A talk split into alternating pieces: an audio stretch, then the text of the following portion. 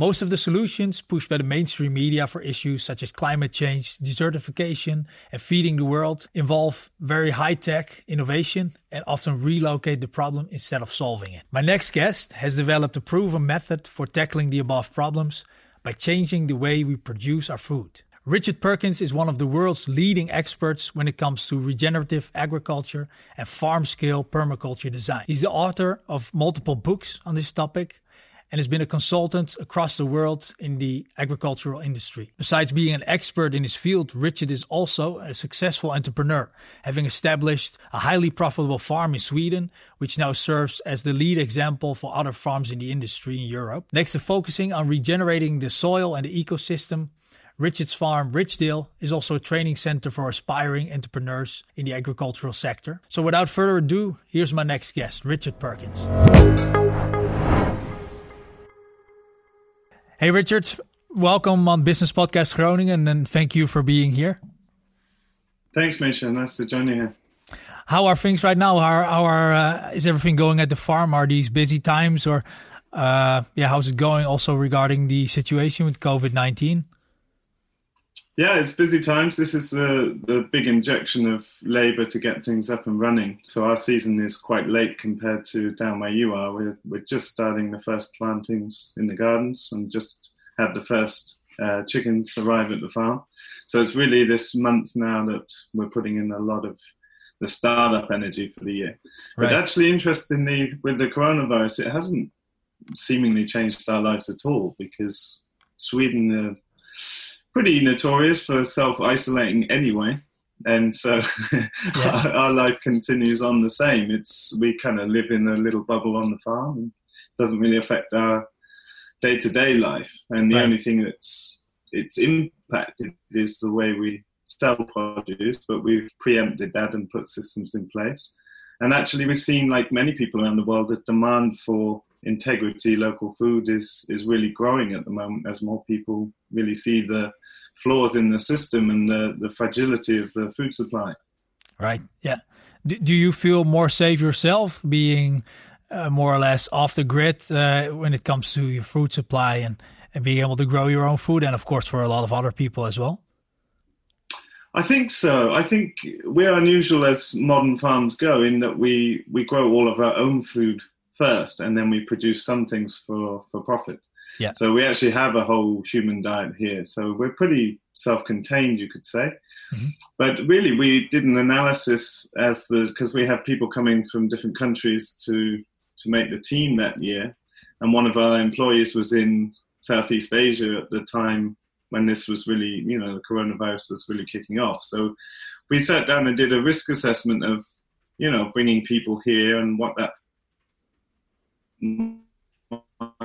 do to affect our lives. And we, we figured out that our son being in daycare was actually our biggest risk vector because Sweden hasn't locked down. So everything's, you know, people are taking a bit more distance from each other. But other than that, everything's open and operational. So we decided to keep our son at home. And that's been a big change for, for the work day yeah. for Johanna and I. So that's something we've been adjusting to. But other than that, everything remains the same and we feel, we feel pretty safe and Good. Yeah, that must be a good feeling. So in in the mainstream media, we hear about innovations made in the agriculture industry, such as like more efficient use of fertilizers or reducing the waste in the production chain, etc. And and these are made in the name of sustainability and and you know environmental protection. But they don't seem like very big game changers when I compare it to your approach and your uh, vision on, on agriculture. And, and it doesn't seem they will really solve the major problems of our times. Um, wh- what, in your view, are the main problems when it comes to quote unquote conventional agriculture, conventional farming? And, and what kind of alternative does uh, regenerative agriculture offer? Wow, well, that's a really big question. So I guess let's unpack that. I mean, you know, just on face value, what you're saying there is there's a lot of greenwashing going on right now in conventional agriculture. And actually, a big part of writing my new book and, and calling it specifically regenerative agriculture was a concern that big ag is starting to adopt regenerative as a word in their nomenclature. And I felt like no one else was going to put out a book about regenerative ag from this space. And so I felt like it was like almost political to do that, to have something at least in the literature that's defining, you know, a holistic approach to land management, business, and life, you know, as it were. But I've been, you know, we've been sold short on the the true story of what's going on in conventional agriculture for a very long time, and the trend is increasing sizes of farms run by less and less people, more and more technological and debt-based infrastructure, more and more oil-based infrastructure, and our capacity to damage soil, which is the fundamental resource of any farming community, has become quicker and quicker. So if you take it back to statistics, it's you know you eat about 400, maybe 450 kilos of food per year.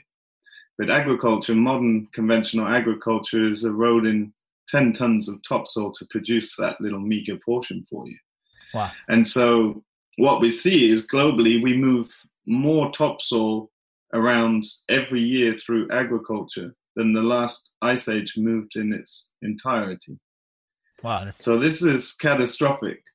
And soil is is the basis of regeneration. It's the easiest thing to damage, but it's on on juxtaposed against that, it's the easiest thing to fix. And we have all the strategies. If we copy how nature works with livestock, if we copy how nature works with tree systems, we can rebuild soil really fast. But we have to say, you know, something that I'm constantly confronted with is people would say, well, can your type of farming feed the world? But yeah. I think that is the wrong question because what people don't necessarily understand is that conventional agriculture is not feeding the world currently. You know, most people on this planet are undernourished. And so the problem is actually about how we collect data and how we distribute resources because we actually produce enough calories to support the world population up to 10 billion already on actually only about 30% of the world's farmland. But the trouble with big, uh, you know, with meme based thinking that we're in today is the fact that people are looking for sort of clickbait headlines and snapshot sentences. And the problem with it is you can't really compare conventional agriculture to regenerative agriculture. There's not, they're not on level playing fields. So so something that we see with the farming community is farmers typically have very conditioned ways of doing things. You know, my grandfather did it like this. There's a lot of pride and arrogance of we do it like this because that's how my father did it, and you know, and this is the way it moves. So, it, in some ways, and certainly my experience going to ag school back when I was a teenager, it's it, things haven't moved on very far. And one of the big issues is that there's a lot of pride around hey i grow wheat and i grow the most tons per hectare in my country and that's like this great achievement and on one level that's great but on another level these are empty calories so you can't compare them to the mixed calorie outputs of a mixed farm uh, as, along with all the ecological benefits that come with that but the truth of the matter is nearly every farm in europe is running on subsidies and therefore doesn't work as a business. So mm-hmm. that in itself says a lot. We're here demonstrating, you know, on a very small scale, we're a 10 hectare farm, that's 25 acres, which wouldn't be considered a farm in modern context, but we can drive four salaries at Stockholm level out in the country doing meaningful work that's, you know, enjoyable and supporting a lot of local families. Yeah. So so there really is a, a, hope for the business. But what's what's going beyond conventional ag is that we're doing this at very low cost. We're doing this on a human scale where we have an intimate relationship with our customers, and I, I feel this is the benefit of lots of small farms surrounding a community. Is that then then we have food security. Is when food security is when I look at my customers in the eye and we have a relationship. That's food security. And for a long time, we've been sitting back complacent with, you know, seeing supermarkets full of rows of food, but not really taking it in that that supply chain is very, very fragile and that most of the calories on those shelves are coming from three or four different crops that don't yeah. make up a healthy human diet. So we've got an agriculture today that's hell bent on going robotic and more smart chemical or whatever, but these chemicals are debasing the soil resource that we rely upon. It's it's farming with a credit card. Doesn't matter how smart you do it and how much infrastructure, technologically speaking, you put into it. It's not leading to the solutions that will fulfill humans into the future because essentially all the problems we face through farming are biological by nature. And that means they're complex. And you cannot fix complex problems with technology. It's too simplistic. And if we look back at history of every civilization that damaged its soil resources, they're all extinct. And we're heading that way too. Bare soil covering the Earth's surface is, is the biggest threat to life on Earth. And we make more of that now than we've ever done before, right. producing pretty empty calories and less and less people employed in the food system. And the social degradation that comes with that too, where people don't know their farmers, they don't know where their food came from. Yeah. And there's a growing mistrust for corporations and the quality of food coming out, and, and that's driving the growth of, of what we could call regenerative agriculture, which is founded on building healthy topsoil, restoring diversity, and creating habitats where things want to thrive, where health is the normal default position rather than finding disease and creating the disease. Because most farming practices are detrimental to the soil and that's where farmers are just creating their own problems and then using reactive management to deal with the, with the very things that they created and so yeah. we take a very different approach we're looking at hyperlocal inputs and outputs building soil as the priority and focusing on enterprises that are very cheap to start up and that are profitable from their first year. So this is really important to us because we see most people coming into farming, certainly young people coming into farming, they don't usually have much access to land and they don't usually have much money. So no. we need very different models that are able to be picked up and run on rented land in modular format or whatever it is. And so a big element of our farm is to educate a new generation of people coming into a very different type of farming with a totally different skill set than existed maybe in the previous generation. And, and do you see that as the the way to grow regenerative agriculture as an industry, or do you also think conventional farms should kind of switch or uh, move over to a different way of farming, or do they need to be completely disintegrated and split up and rebuild it, or how do you see that? How do you see the industry further uh, developing and growing to an even bigger scale? I think it's going to require a bit of both because, on one hand, you do have a lot of larger conventional farms who just simply can't afford NPK fertilizer anymore, and so they have to look to solutions for practicality for their, you know, for their business. But yeah.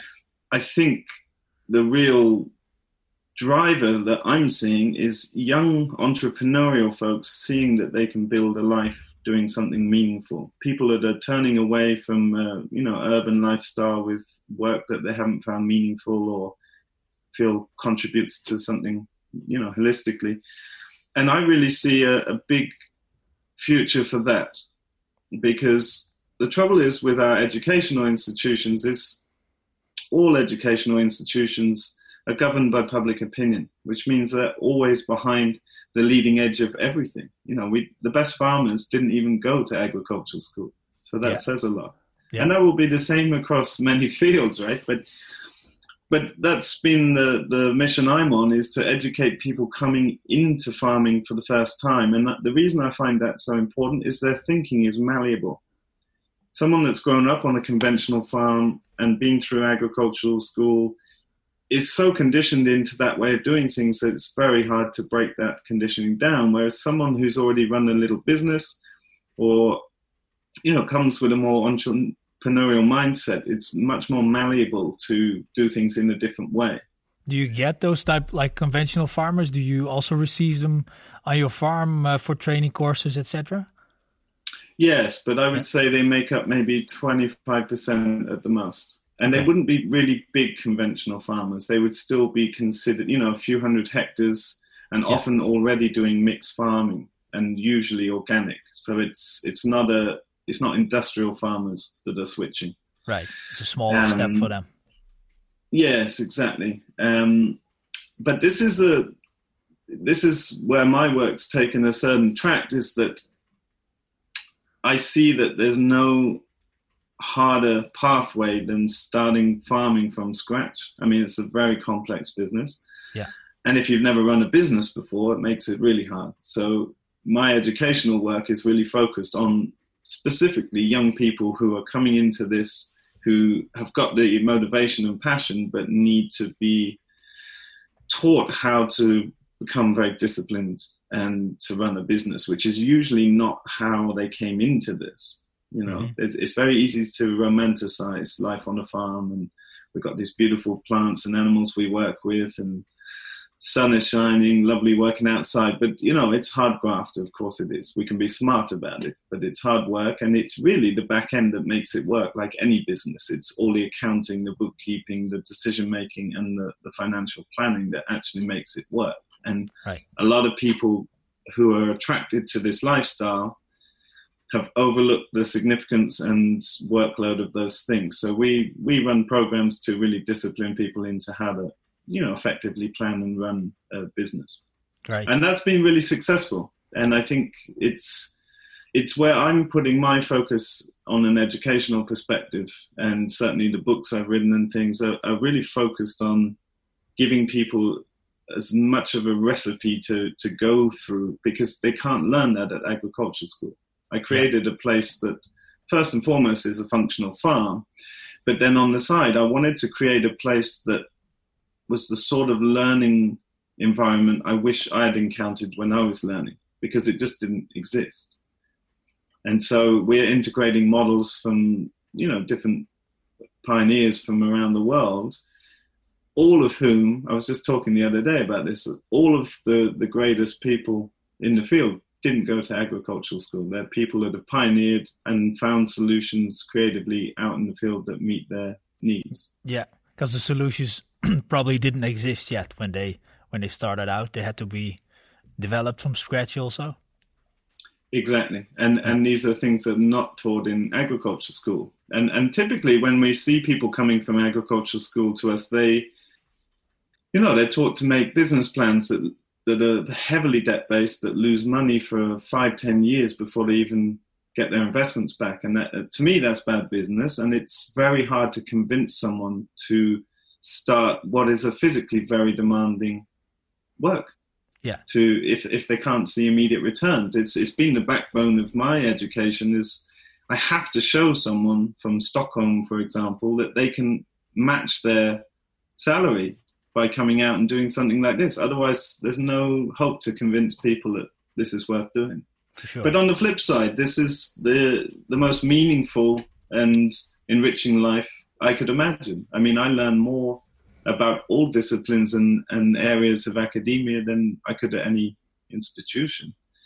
And I can achieve a good salary and I have a, a very fulfilling life with a lot of side benefits. You know, we eat food that you can't go out and buy, and it's yeah. all from within meters of the back door. And we get to work with the seasons. We get to be outside and fresh air, and those things are really meaningful. I'm I'm a strong believer that hard, meaningful graft is is very good for particularly young people who are, are not growing up with that same sense of discipline and uh, well, yeah, discipline that would have existed, you know, in our parents' generation, say yeah. You know, some of those core values that really hold the fabric of our society together, I think they're found in in these pursuits. So. Yeah, yeah, yeah. You also talk about it in your books. I have the uh, the, the the first version uh, of your mm. book here. Uh, I also have the other your new book, uh, which is an improved and transcending version of this book. I think uh, regenerative agriculture. I have the the ebook. Um, in that latest book, uh, uh, regenerative, regenerative agriculture, a practical wholesale whole systems guide to making small farms work, you write extensively about the different uh, enterprises that are being operated on your farm in Sweden. Uh, and the main dri- revenue drivers are the no dig market garden, pastured broilers, and pastured eggmobiles. But you have many others, such as the forest raised pigs, agroforestry, uh, pastured turkeys, tree crops, and indoor mushrooms to name a few. Um, for the people watching that are uh, maybe less familiar with this concept, could you maybe give a brief explanation on your like your cash cows? Uh, as you described earlier, you really focus on uh, enterprises that can make money from the first year.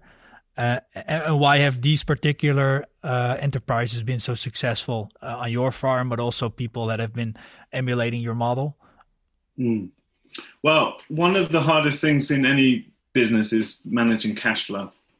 So one of the first enterprises we set up was pastured broilers. And so here's a product that you can grow in eight weeks that's extremely high value. And we need we needed enterprises that fit in a small farm. So essentially we're driving about a quarter of a million euros revenue in six months off essentially three and a half hectares. Mm-hmm. Because that's the pasture land that we have. And and that's very high numbers for a farm in Europe. I mean it's it's that's it's doing good at high levels of return. But to do that, we need enterprises that are modular and scalable and produce products quickly. Because in farming, most of your investment costs come at the start of the year. And typically, you don't start earning money to the middle of the year or to the end of the year. And obviously, weather and things that are outside of our control can majorly influence the business. Right. And and that makes it extremely hard to run a business. Like you know, if you think about the simplicity of running a coffee shop where you have coffee beans and milk and you make something, you sell it, you have your standard overheads. It's very simple to to run that, and most people could get their heads around that quite quickly. But it's very much more complex to run a farming business, even in the best of years, because there are too many complex factors out of your control.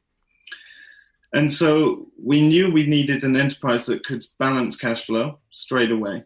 So the first year we were at the farm, we, we set up a little bit of everything and we started formulating feed ratios and pricings and getting to know the local market and building a customer base and just testing stuff out that we could then scale it up and work, you know, much more commercially immediately in the second year. So mm-hmm. we we planned that into our business to have a year where we had less financial pressure on ourselves, mainly by not getting into a large amount of debt, that we could test out recipes so that we could confidently build up.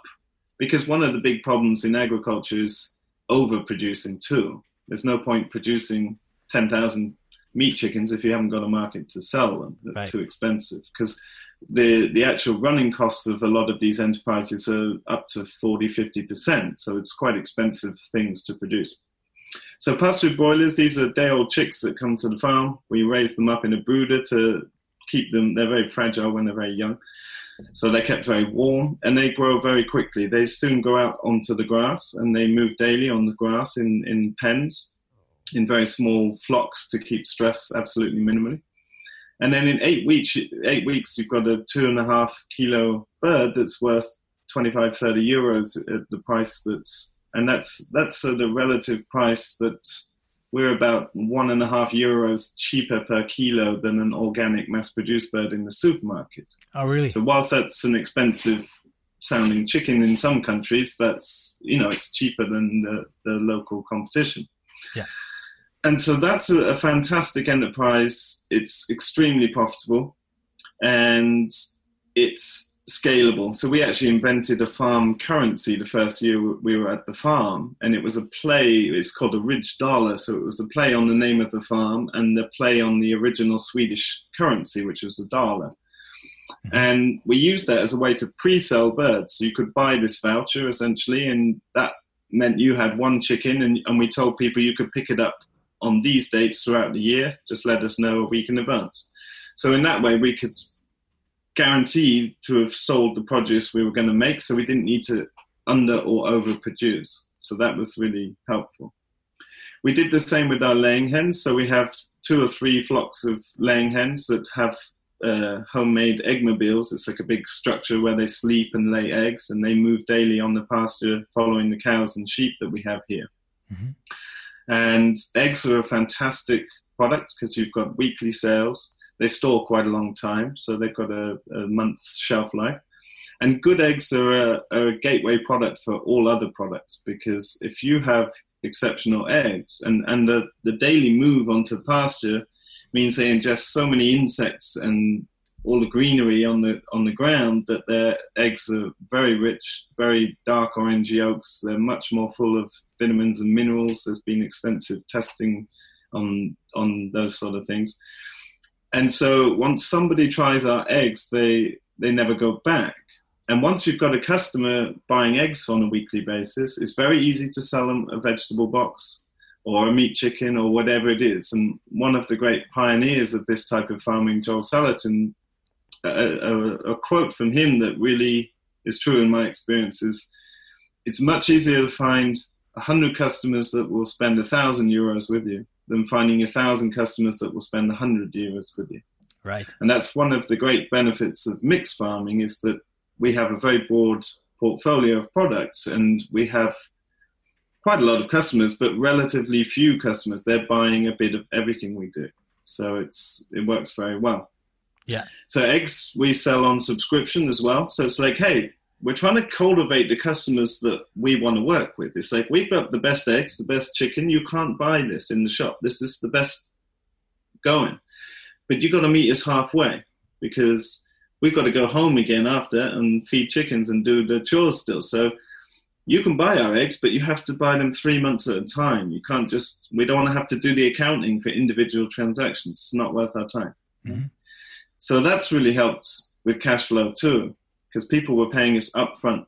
Now, of course, you need to know that you can deliver, and we come from farming experience, so we, we didn't set up at super high risk. We knew what we could produce and, and what we could deliver. Yeah. We did the same with our vegetable boxes, a very common strategy, which is CSA, which is community supported agriculture. So people are paying you upfront for the year's boxes, and they're going to get a, a, box every week for the whole season. Yeah. So that way you can get all your investment costs up front and involve your customers in the process. And I think a lot of the people that want this kind of food are very interested. Like we have big open days at the farm so people can come and see how we do and that's a big part of our strategy because we are trying to exceed organic certification. We're not organic certified here. Um, but we only use organic feeds and, and try and excel past organic standards because we see a big problem with organics. Just like any other farming, it's it's a matter of scale. Yeah. You know, if if something is available in the supermarket, it's not being grown in a regenerative way. That's for sure. And there are broad spectrum toxins allowed in organic agriculture, and there's really poor soil management practices that are common in, ag- in organic agriculture. So we always wanted to say, hey, well, what goes a step beyond that? Yeah. And then by inviting customers in and informing them and educating them and investing time in that, we now have highly informed customers who are, you know, we would have to do something really out of character to break that trust and connection. And, and for me, that's the basis of a resilient business and a resilient food supply is people in direct relationship with each other in their community. And so those three enterprises have made up the mainstay of what we do. And they can be run by three or four people.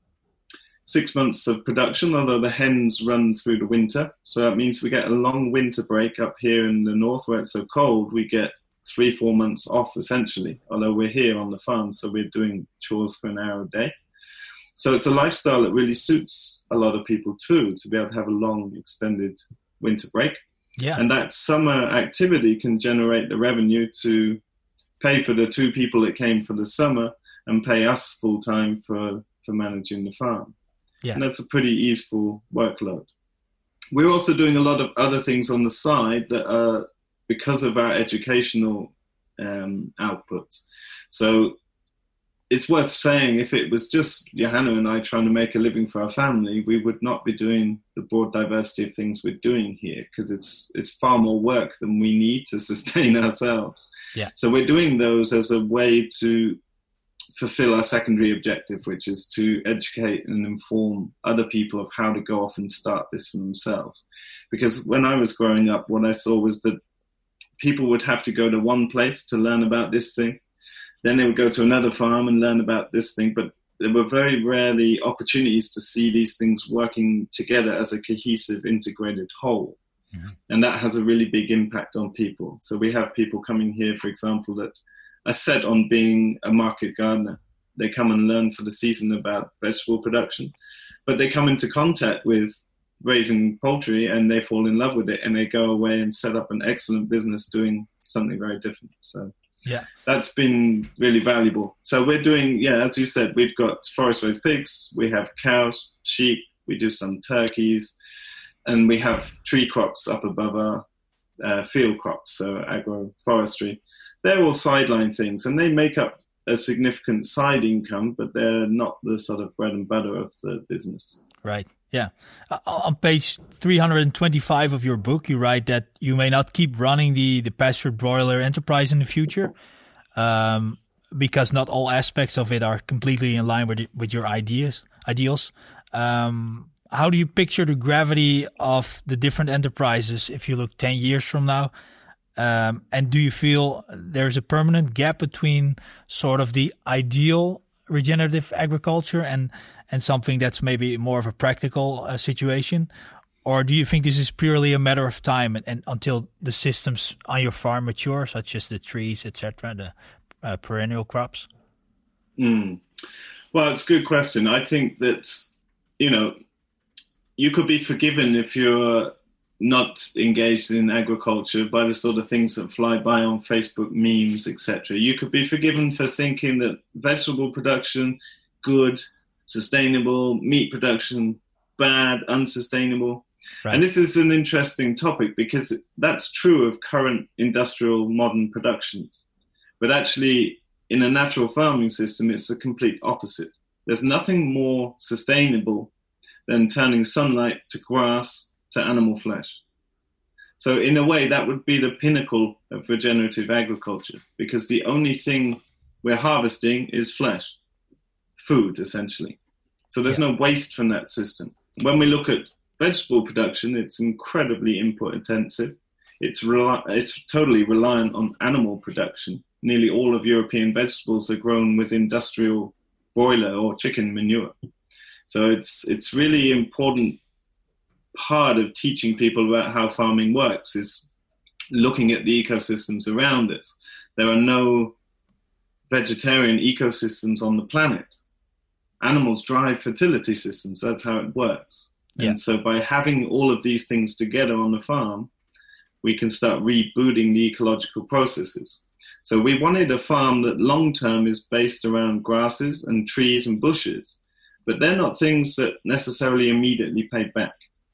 And so if I want to plant a lot of fruit trees and berry bushes, like the, the fruits and berries we have on our farm are perhaps worth about 30,000 euros a year. But that's going to take 10 years to start the, you know, scaling yeah. up the production. So we've got to do something in the meantime to support those long-term, more idealized systems.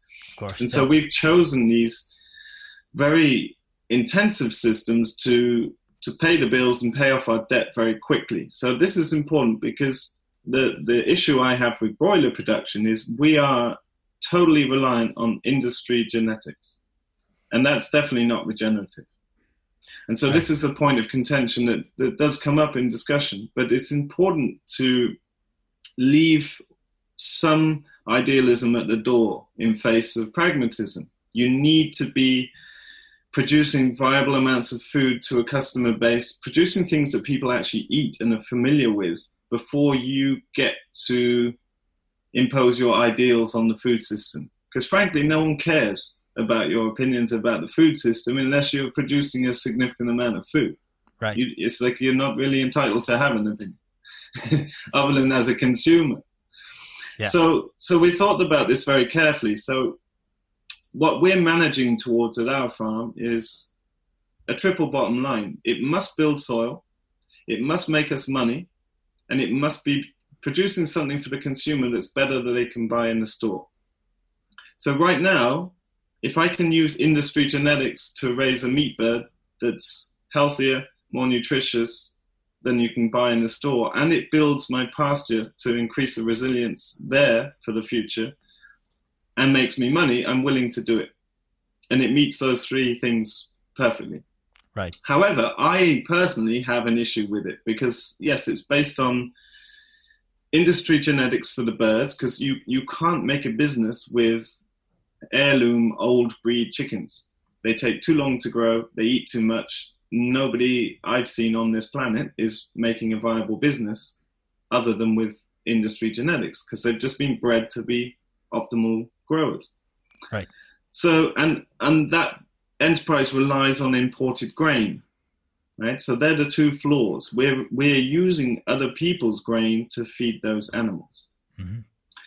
And I'm fine doing that for now because this is a short term cash flow enterprise to kickstart our pastures, which have been growing tremendously. And that's documented in our book. We've built 25 centimeters of topsoil and we can demonstrate that. And there's not many farms that can show they're building topsoil, they're usually extracting it. Mm-hmm. And we've made good money and paid off our debts. And that's been important to us because once we are in a position that we're free of debt, we don't need such a big income to have the same needs met. And so always our strategy has been right, we build up a customer base producing excellent quality, reliable products. And once you now have your foot in the door, it's like, hey, Mrs. Jones, you like those chickens? Have you ever tried a, a goose?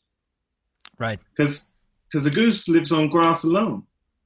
And if we've improved our grass that much, we don't need any foreign inputs. But let's face it, how many geese have you bought in the last 10 years? You know, exactly. same would be true for meat rabbits. You know, it's not, if, if you want a sustainable meat source, there's not many places you could look further than a meat rabbit. Trouble is, there's no market for that. The sort of people that eat meat rabbits here are the sort of people that grow their own. You know, yeah. they're on the fringe of society, as it were. So yeah. maybe that's different in other countries where you have it in the cuisine traditionally, but you know, it it takes a long time to influence a market like that. It yeah. could be five or ten years. So what we decided to do is take an enterprise that had some flaws but still met our context, pay off debts, generate income to get everything operational, but be flexible in our decision making that we can switch at any time as that education starts changing people's consumption habits. Because we built a slaughtery on our farm. So we built what's Europe's cheapest slaughter facility. So we can actually process those birds on the farm, mostly to make the money for the work we did rather than give it to a middleman. Also to keep nutrients on the farm because that's an important part of of regenerative agriculture is, is cycling nutrients on location. But that would also allow us to process geese or rabbits, etc., in the future. So it was an investment made with the future in mind. Now, yeah. it might still be another five years till we can do that, but I think it's situations like this coronavirus and the long term impacts that's going to have that will start changing people's food choices. A, out of necessity, and B, out of fear of what the industry is feeding them. Yeah. And it's interesting. I, I, mean, psychologically, if you look back at history, it's very rare for people to actively choose to do something very differently before a catastrophe. So I can think of two examples. One was in Cuba when they were uh, put under you know, the embargoes from America or whatever. Mm-hmm. Uh, there's a great film called The Power of Community, and you know, Havana was growing 70% of the food within the city limits, which London did in the Second World War, and it's like we know how to do those things. And then the other one was called Coconut Revolution. These are both great films that maybe your listeners might enjoy. Coconut Revolution was um, the island of Bougainville, and they were put um, under siege for seven years by Australia and Papua New Guinea because they, the British had mining interests there and the Australians had ex-colonial interests there, and they basically blockaded this island for seven years because they had started demolizing, uh, like blowing up the mine because they didn't really want it on their island. Right.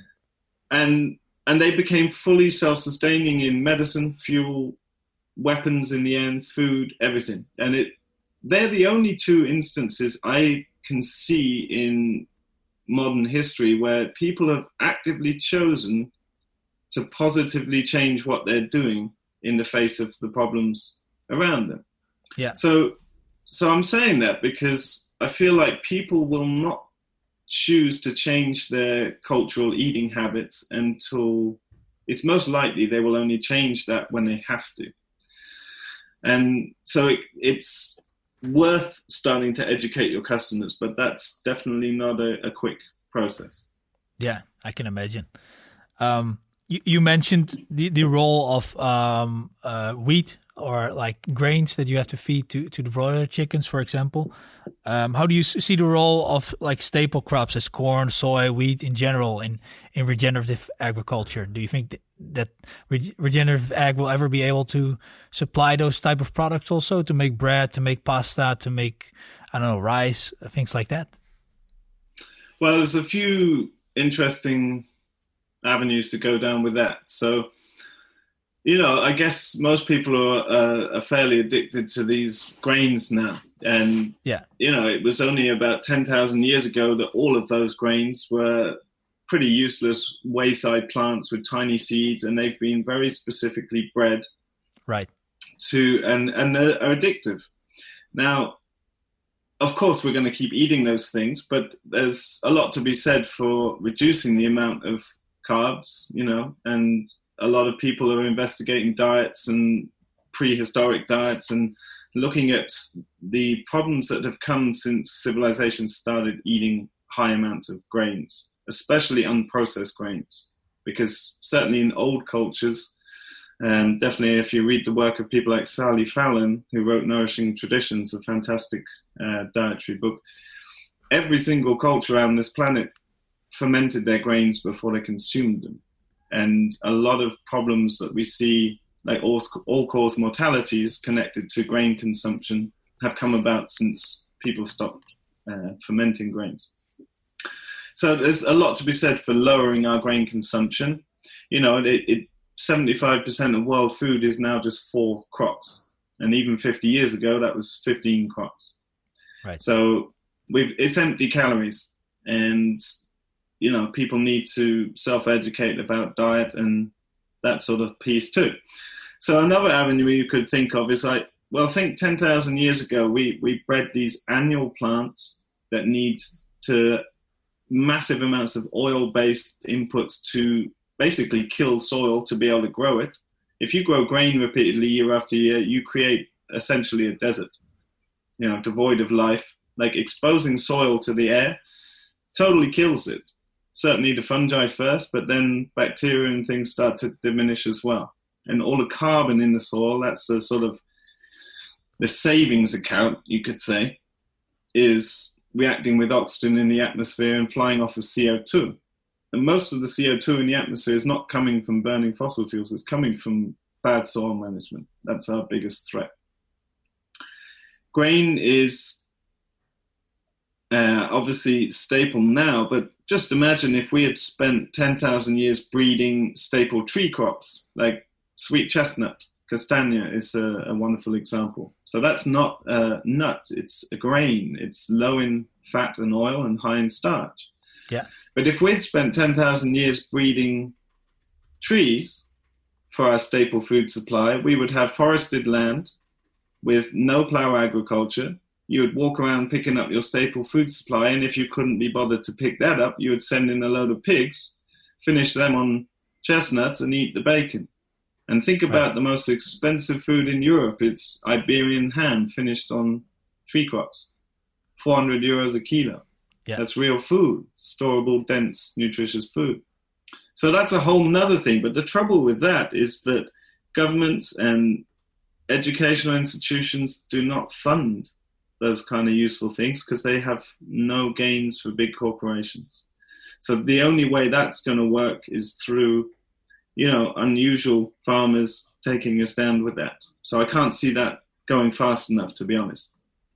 Another interesting arm of, of grains is the development of perennial grains. So there are already perennial rice, perennial wheats, there's perennial rice, perennial uh, maize is coming along. It's still a decade away from commercial production. And again, it's underfunded because it's not in the interests of great corporations to have a perennial a seed supply. No. That's a very exciting avenue. And the Land Institute over in Arkansas, they're a big part behind that. that people could look into. But we will have perennial uh, replacements for all the major grains, which is that's going to be a game changer. And that's things and that, the, that grow for five. Sorry to interrupt. That's that's things that grow for five years, or those are tip like a bush or a tree that can grow for 20, 30, 40 years. How how should I see those? Yes, they will have different sort of commercial viabilities, I guess, and that's not fully known yet. But uh, technically, a perennial is anything that grows three years or more. So you yeah. have an annual that goes from seed back to seed in a year, and then you have a biannual, like an onion, it takes two years to seed, and then a perennial is anything that goes on okay. after that. Yeah. And the reason perennials are so important is that you think of an annual plant, it's like a, a lettuce, it's going from seed back to seed in one season. It's like a spunky teenager. It's just focused on sexual reproduction. That's it. So you can tell an annual plant because you can just pull it out the ground. Yeah. And so that plant has very little investment in its root structure. Whereas all perennials are focused on, they're like middle aged people focused on rooting and stability, and they have massive root systems. So if you took an annual wheat plant, you would see roots going down maybe a meter in a good soil, but you can still pull it straight out of the ground. But if you looked at a perennial wheat, you could have nine meter deep roots. Now, wherever there's roots in the soil, plants are putting sugars into the soil to feed microbiology. Their plants are, are feeding sugars into the subsoil to activate life. Wherever there's food on this planet, there's life going on. And where that life is happening, it's creating a shift in the soil that's releasing nutrients to the plant. So the plant has, is feeding itself. Mm-hmm. So just step back from that, you've got annual wheat, plow based agriculture, damaging soil worse and worse every year with plants that are not focused on rooting versus perennial counterparts that have nine meter deep topsoils. And so the Great Plains of Africa and America and the Middle East that are now deserts, they were all grasslands of perennial grasses with nine meter deep topsoils. And that's where all the carbon in our atmosphere has come from as we've desertified those. Those are human created deserts. There's very few natural deserts. Yeah, yeah. Uh, last thing to say about grains is the development of pasture cropping, which has come out of hot, dry climates where you have different types of photosynthesis, what's called C3 and C4 photosynthesis. And that's where you have summer and winter active plants. So you can grow a grain crop in the winter into a summer active grass yeah. and therefore avoid ploughing. People are doing that with no-till seeders, so they're not having to plough, and they're getting months more yields than their competitors because they're not having to plough and then sow grass again. They're just timing those crops. Now we can't do that here in Europe with the climate we've got, but what we can do, and people are doing, is experimenting with sowing cover crops and then practicing no-till with grains into those cover crops. So they're still having to plow, but they only have to plow every three years, say. So it's far less detrimental. And the cover crops that they're growing are increasing organic matter, and, and that's a much better way to grow a grain crop. So mm-hmm. there are big farms doing that already, and a lot of data is being created at the moment. And we're lucky here in Europe because we have a huge history of agroforestry research. And that's just putting trees into a pasture or into your arable crop, typically in rows. And that's quite an obvious part of regenerative agriculture, but a lot of farmers like to keep trees away from the pasture or away from their arable crops because they feel like it gets in the way. Yeah. But if they're designed properly, it's not a problem at all. But research shows here in Europe, certainly in the cool temperate zones of Europe, if you put trees in pasture or grain crops at a spacing anywhere between 10 to 24 meters. That's the optimal beneficial interaction between these essentially two different ecosystems. You can maintain soil carbon levels in plow based grain production. So that's pretty significant. And yeah. I, I don't want to encourage anyone to, to plow. I just don't feel like it's necessary. But if you can maintain soil carbon levels through integration of agroforestry, well, if you could combine that with no-till into cover crops too, then we would have a good case for sustainable grain production. Right. And if we if we tied that to, you know, slowly overhauling our society's addiction to refined white flour, then then perhaps one day we would get somewhere that's very sustainable. Yeah. that that sounds very promising, and that's what you mentioned is also something that could be operated um, industrial, right? Like you could have a combine in between those rows of of trees uh, to to uh, to harvest the grains if necessary. Yes, of course. Like yeah. it, those sort of things need to be done at scale. It's yeah. not efficient otherwise. And there's right. no reason not to do things at scale. It's more important that the practices are, are focused on building soil primarily because that's that's the currency of a farm essentially. If you're building topsoil, you're probably running a good business. And if you're depleting it, you're probably subsidized and funded by the government to run a bad business. Right. And that's a simple way of saying it. But yeah, the um, I lost my thread. Uh, yeah. yeah, yeah, yeah. So uh, essentially, that you would design those tree systems around the crop, around the machine widths that you're working with. Yeah. So if you had an eight meter wide combine, you would perhaps pick 24 meter spacings for those trees. And there's some great examples around Germany, France, probably even in the Netherlands, working with those systems. Awesome. Yeah. Um, different topic. Besides being an expert in your field, you are also uh, you've yeah you've proven yourself as a very successful entrepreneur and business owner as well. You've talked about that before that you know you need to be pragmatic and, and practical and and you you employ those three P's where one of them is profit. Um, not only have you built a profitable farming business, uh, but you're also running a successful YouTube channel. Um, you have a, a, training business, both offline and online, uh, but you also sell books and tools. Um, have you, as a person, always been somebody that has had an eye for business opportunities or kind of a sense of entrepreneurship? I guess you you could say so. I I left home very young, and so I had to learn to look after myself before I was really truly ready to. I guess, and so I, I was forced to be entrepreneurial. I don't right. think I ever really thought about it and I don't think I ever really recognized that term until you know quite late into it. Right. I think I was just doing what I had to to survive, but it taught me a lot of things early on about yeah how to run business, and I'm I'm very interested in good business. That to me is a good business is one where everyone's always benefiting, and I meet a lot of young people that are quite in the education work I do, I meet a lot of young people that are quite distressed around money, often because they don't have any. but but it, it's interesting. A lot of people like push back against business, but it's like, well, hey, there's nothing wrong with earning money. It's hard to earn money, and Absolutely. it's really we should be celebrating this. It's like farming used to be a noble profession, and it now has the highest suicide rate of any profession on earth. And so a big part of what I'm trying to do is put the nobility back into rural stewardship because a lot of young people would see, you know, managing a farm, running a farm, working hard, sometimes covered in mud and chicken shit or whatever.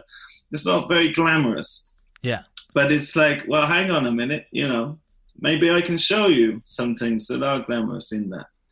And and one bit of that's got to be the financial aspect you know, it's like, what if farmers are the rock stars in their communities, driving around fancy cars, and that that would change things. Yeah, wouldn't yeah, it? Yeah. And so I thought about this a lot because it's there's a typical image, you know, here in Sweden, the average farmer is 65, bent over, bad back. And that's a similar image probably in most countries in Europe, but that needs to change and I think it is changing in certainly in the, the niche field of regenerative agriculture. It's a lot of young, very passionate, enthusiastic people who are pursuing really a lifestyle and and running good business at the same time. And yeah, so I I feel like I've the part of the reason I've become entrepreneurial is also the creative process the problem solving aspects of, of the work we do. I probably would have become a fine artist if you'd asked me when I was 15 what I would be doing. Yeah. but I find like all of my creative needs are met here a hundredfold. Like everything is about finding positive solutions all the time. Yeah. And and so it's a very stimulating life as well. And yeah, that's good. And do you think, let's say, for whatever reason, you wouldn't wouldn't have been able, or you you didn't turn out to be a farmer or active within the agricultural industry, do, do you think um, you would have shown those same qualities in something else? Would you have also been setting up your own business, or like you said, you you, you could have been a an artist, but um, do you think you would have had the same drive if there would if you would be in any other field? Oh, I think some of those are character traits, right? Like, yeah. I think it, if you're going to run any business, you need to come with that passion. It's like passion is what creates successful business. Yeah. Because really, like in this field, people are buying the why also. Like our, our farm customers are, are interested in the story. They're curious and they, they're respectful in a way that's very different to buying an anonymous product in a store. Mm-hmm. You know, they're buying into something a bit more. Maybe it connects to their memory. You know, we have a lot of elderly customers, and maybe it connects to the world they want for their kids or whatever. But that same, in, in, like all the friends I have outside of agriculture, it's the same. They're businesses are, are, functional if they are passionate. And I think whatever I would have done, I would have brought passion to it. Um, but I think those character traits come out in, you know, it's what makes a successful entrepreneur. It's someone that's willing to take risk, obviously, but yeah. it's someone that's driven in everything they do. And it's really the character traits I've seen of people that have left here from our training and gone on and set up great businesses themselves is they have that same character trait. Yeah. They're dedicated, disciplined, passionate, and bright-eyed, bushy-tailed. They're they're putting the same into it in their education as they would if it was their money, you know. And and I think that's the standard trait that I see. It's you know, it's regardless of life circumstance. And another element of that is entering a state where work and rest and play are the same thing. Yeah. And that, that's been really important to me. It's like there is no distinction. It's like we're always kind of at work in one way, but we're always playing and resting at the same time. You know, we're, we're orchestrating an, a symphony on our pasture. And it's a beautiful thing to behold. It's like, that's not work. Yeah. yeah. There's certainly days when we can wake up and feel like, oh, we have to do this today. But you know, it's a lot more beautiful, harmonious moments of communion with nature. You know, we're we're actively participating in an ecosystem around us, and just a reflection of that is since we've moved here. Like when I first moved here from the UK, I was astounded by the lack of songbirds. Like it was just dead. There was no noise of, of songbirds. And this year it's been unreal the amount of birds here. And we've actually got three pairs of predator birds, like birds of prey, that have actually moved onto our farm. Yeah, yeah. And so if you think about that, it that's pretty mind blowing because you don't get apex predators moving in unless something very healthy is going on. And a big part of that ecologically is that when you bring a species onto a piece of land, you create the the niche or the opportunity for seven other species to coexist. And we've brought many species here. So we've created this little ecological melting pot where the soil is improving, the habitat's improving, and, and life is moving back in because, frankly, it's the only island worth landing on because we're surrounded by monoculture forestry or conventional sprayed land. Right. And so to see predators even moving onto our farm in that short shorter time, it's like it's really made me think, you know, one day we will measure the success of land managers by how fat the predators are. That's that's the next level of this thinking. Yeah. And you mentioned a very beautiful word. I wrote it down earlier, a, a synonym to a land manager. You, you said the rural stewardship, uh, steward. Um, beautiful term. Um, and the last question uh, regarding entrepreneurship, farming. Um, you you mentioned you have people working at your farm. um, there's multiple people being able to make a, a living from that. I, I, guess there's also internships, but there's definitely also paid paid jobs at the farm. Um, do you think it would be possible for somebody to start a farm in, let's say, a similar way would you, that you would start a restaurant where you would, and obviously it's a much more complicated business than maybe a restaurant, but where you you start the business. You are there very intensively to set up all the processes to get the customer base uh, set up. But then when things become a bit more routine, you you could take a step back and and uh, have a bit less input into the business, and maybe you could focus on your your family or set up another business. Do you think such a thing would be uh, a possibility with, with farming and, and regenerative agriculture uh, in specific?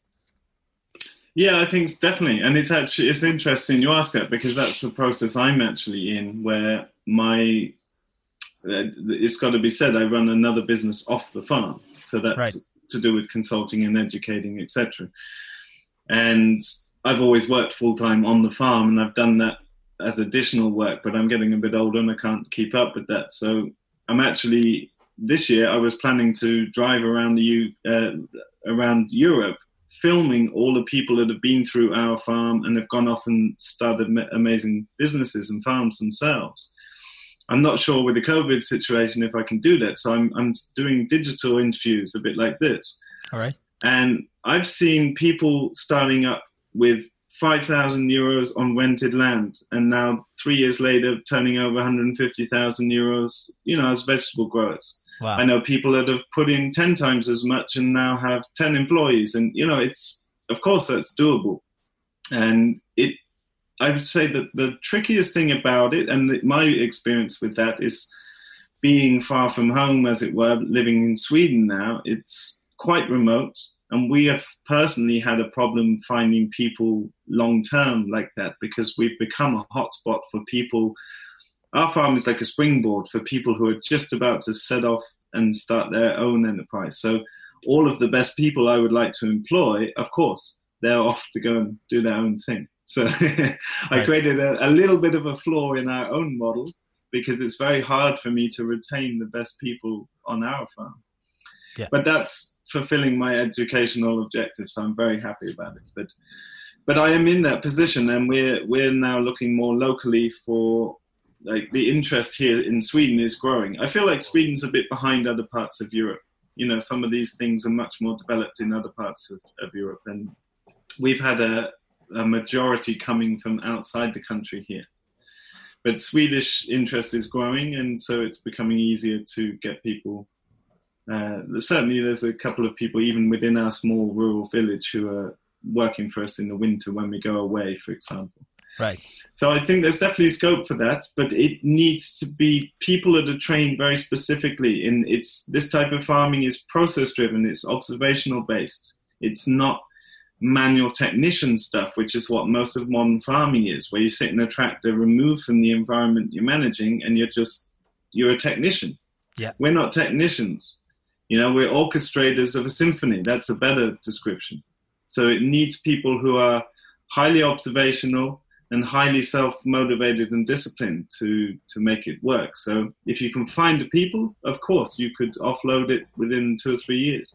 Yeah. But it's it's a challenge to find people who are who are already competent and don't need a lot of training because that you can't get trained in this other than in places like this. Yeah. So it's yeah. Well, ho- hopefully, with, with all the people that you're training right now, besides creating a new generation of farmers. Maybe in a few years' time, you you've also created a workforce for uh, for those farmers in Europe uh, by the other people you've trained.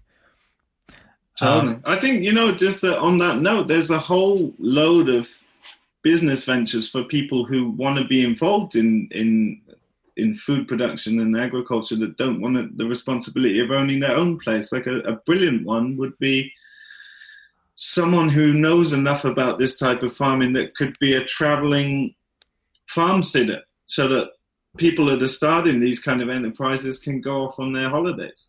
Right.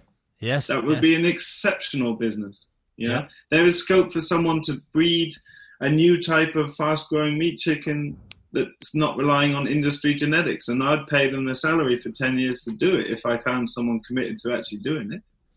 Or someone saving seed for all the market gardeners to grow locally. People dedicated to saving seed that's specifically good for this region around Amsterdam or whatever. You know, there's yeah. so many ways into regenerative business that aren't just farming for a living. It could be supporting people to get products to customers, etc. So there's a lot of place for entrepreneurs in this space, I think.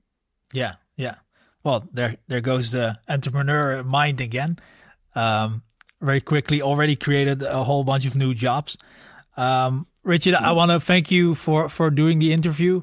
Um, but I also want to thank you uh, as an outsider, of course, uh, for what you're doing uh, with your farm, with your uh, education, uh, educational programs, and and we've we've talked a lot about the entrepreneurial side with with the farming, uh, and I've I think from what I've seen from your videos and reading your books that that um, you're doing really exceptional work in Europe in this world of combining those two and, and also showing people that maybe come from a very idealistic background to have a balance between those two and, and, and really make it work and in that way to really make a difference in the world.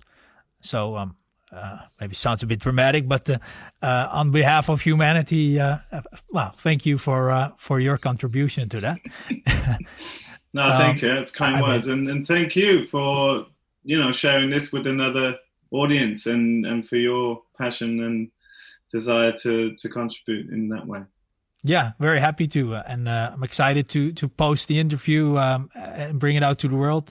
Um, is there any place that you would recommend people to go if they want to know more about you more about Ridgedale or want to get more into your uh, works of education your books or your training programs yeah, we have uh, our book Regenerative Agriculture. That's actually sold through the farm. It's not on any of like Amazon or anything. We wanted that to be direct from the farm to people that wanted to read it. And okay. So that's at regenerativeagriculture.co. All right. And we have our main, yeah, our main farm website is ridgedalepermaculture.com, and we have a Facebook page of the same name. And then probably the best way, if anyone curious of what we do and what it looks like, is to, to see what we're doing on YouTube. And we really document every process that's going on around the farm. So it's a really tangible way for people to have a look through that door, as it were, to Great. see what's going on.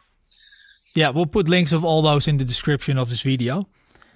Um, well, everybody, thanks for for listening, watching. Please click on the description uh, and, and go to the links Richard just described. And Richard, thanks a lot again uh, for the interview today. You're welcome. Thanks for your time. All right.